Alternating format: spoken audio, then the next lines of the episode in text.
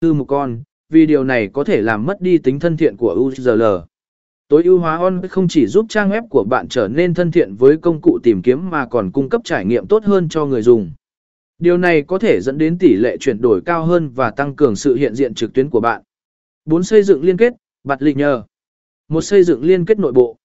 Tạo liên kết nội bộ hợp lý, sử dụng liên kết nội bộ để kết nối các trang web khác nhau trên trang web của bạn. Điều này giúp cải thiện cấu trúc trang web và tăng khả năng định vị.